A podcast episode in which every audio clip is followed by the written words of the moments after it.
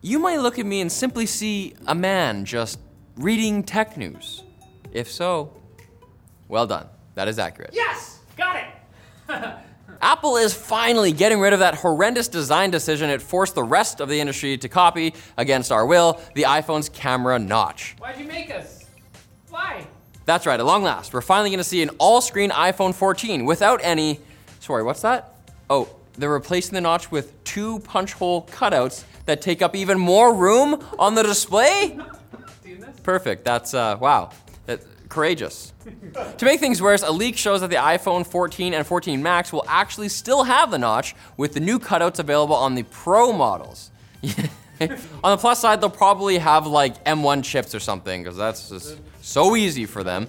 I can only assume Apple isn't scared of any backlash because according to the company's Q2 earnings reports, they're making more money than ever, with huge boosts in services revenue and sales of M1 Max. Meanwhile, those hoping for an ARM-based laptop not made by Apple will reportedly be waiting until June 2023, which is Qualcomm's estimated release date for its PC chips. So strap in for more weird Apple design decisions because you're all gonna buy their stuff anyway, you people.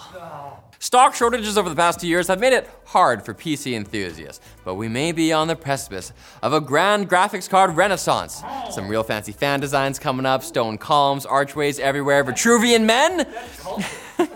Because a leak has seemingly confirmed that AMD's next-gen GPUs and the heavily anticipated Phoenix APU will indeed be built with the new RDNA 3 architecture, which is expected to enable a quantum leap forward in performance. A quantum is small.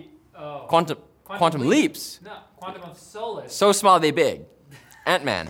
In response, it looks like Nvidia have changed from developing their next-gen Lovelace GPUs as simple refreshes of their existing Ampere lineup to a full-on new architecture, which would again mean higher performance graphics cards for all of us. And let's not forget about Intel. CEO Pat Gelsinger confirmed in the company's earnings call that they definitely, certainly, for sure are going to release their desktop graphics cards in Q2. Probably like the last day though. There's no doubt in his mind. This is unquestionably not a hilarious prank they've been playing for like 4 years. No way, Jose. It would be a really good prank. No way, though. Jose. Sorry. And Epic Games has picked another epic fight with Google before their Fortnite trial has even begun. But this time, it's about Epic's latest acquisition, Bandcamp, which I've been a member of many times, particularly on Twitter. You see, Bandcamp has always used their own billing system instead of Google Play Store billing. But Google recently decided it was actually going to enforce its policy requiring Android apps to use Google's billing system, which Epic thinks isn't fair, obviously, because they're Epic. This is open app market diehard Tim Sweeney we're talking here. The man loves picking fights. Epic filed an injunction to get Bandcamp out of paying a 10% cut to Google. That's a lower rate than the standard 30%, but it would apparently force Epic to change Bandcamp's business model, which currently sees artists receiving a whopping 82% of the profits from the sale of their music, which is way too much. What do? They just sit around all day? I'm having fun. I live in my parents' basement, creating things. We all live in our parents' basements. That's true. What about all the hard work Google is doing to get their music out there, you know? Programming is hard. Playing piano is fun. Google employees are walking around handing out mixtapes. Yeah, they want you to see they're trying so hard. Oi, Riley! Now it's time for Quick Bits, brought to you by War Thunder, the free-to-play online military vehicle combat game available on a variety of platforms with crossplay. Pilot an incredible arsenal of more than 2,000 historically accurate playable tanks, aircraft, and ships from the 1910s to vehicles still in service today, each one positively sparkling with authenticity and detail. In War Thunder, you can compete in massive combined arms battles on over 100 major battlefields from World War II to modern environments. So head to the link below and start playing War Thunder for free, and you'll get a free bonus premium vehicle for signing up. Ta! Quick Bits are one of those lenses we can look through to see the world. I wouldn't recommend it. It gets real trippy. Snap Inc. has revealed its first selfie drone, a $230 palm-sized square yellow pancake thingy called Pixie. The drone can float, orbit, or follow you. Basically my dating strategy, without having to use a controller. In fact, you're unable to control it at all. Pixie is its own sentient being and will take selfies how it wants to, whether or not you like. Is it still a selfie?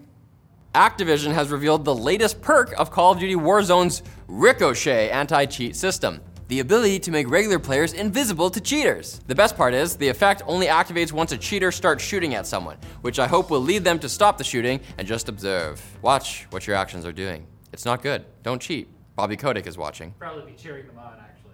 You don't even know I'm teabagging you. The Central African Republic, and if you're rusty on your geography, that's the actual name of the country, has become the second nation in the world to officially accept Bitcoin as legal tender, following El Salvador. Earlier this year. Was that last year? I don't know. The move hasn't proved to be an especially popular one in El Salvador after multiple scandals over its implementation, so hopefully the CAR has a better time with it instead of promising magical volcano-powered crypto cities. This will be tree-powered.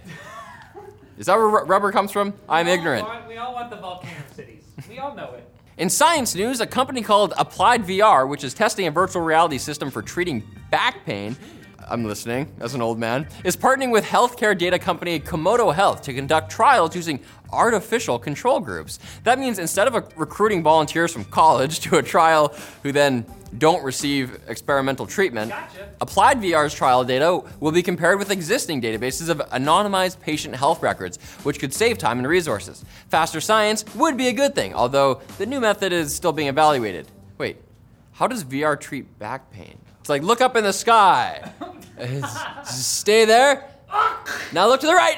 There it is. And Japan has done a Japan by using a heavy-duty humanoid robot operated by a regular fleshy worker to repair rail systems. That's everything Japanese in one sentence. Yeah. The West Japan Rail Company says the mech allows workers to manipulate heavy equipment and objects without exposing them, the people, to the risk of electric shocks or falling. Just whoops. While also providing some measure of protection in the event of an attack by aliens or heavily mutated iguanas. Happens every week. Or moths. Good job, Japan. Never stop dreaming. It's time to stop this, mech warrior. I want to get off. So come back on Monday for more tech news, once again, read by a human being. I'm sure we'll be in Gundams at some point. Yeah, we'll get that going.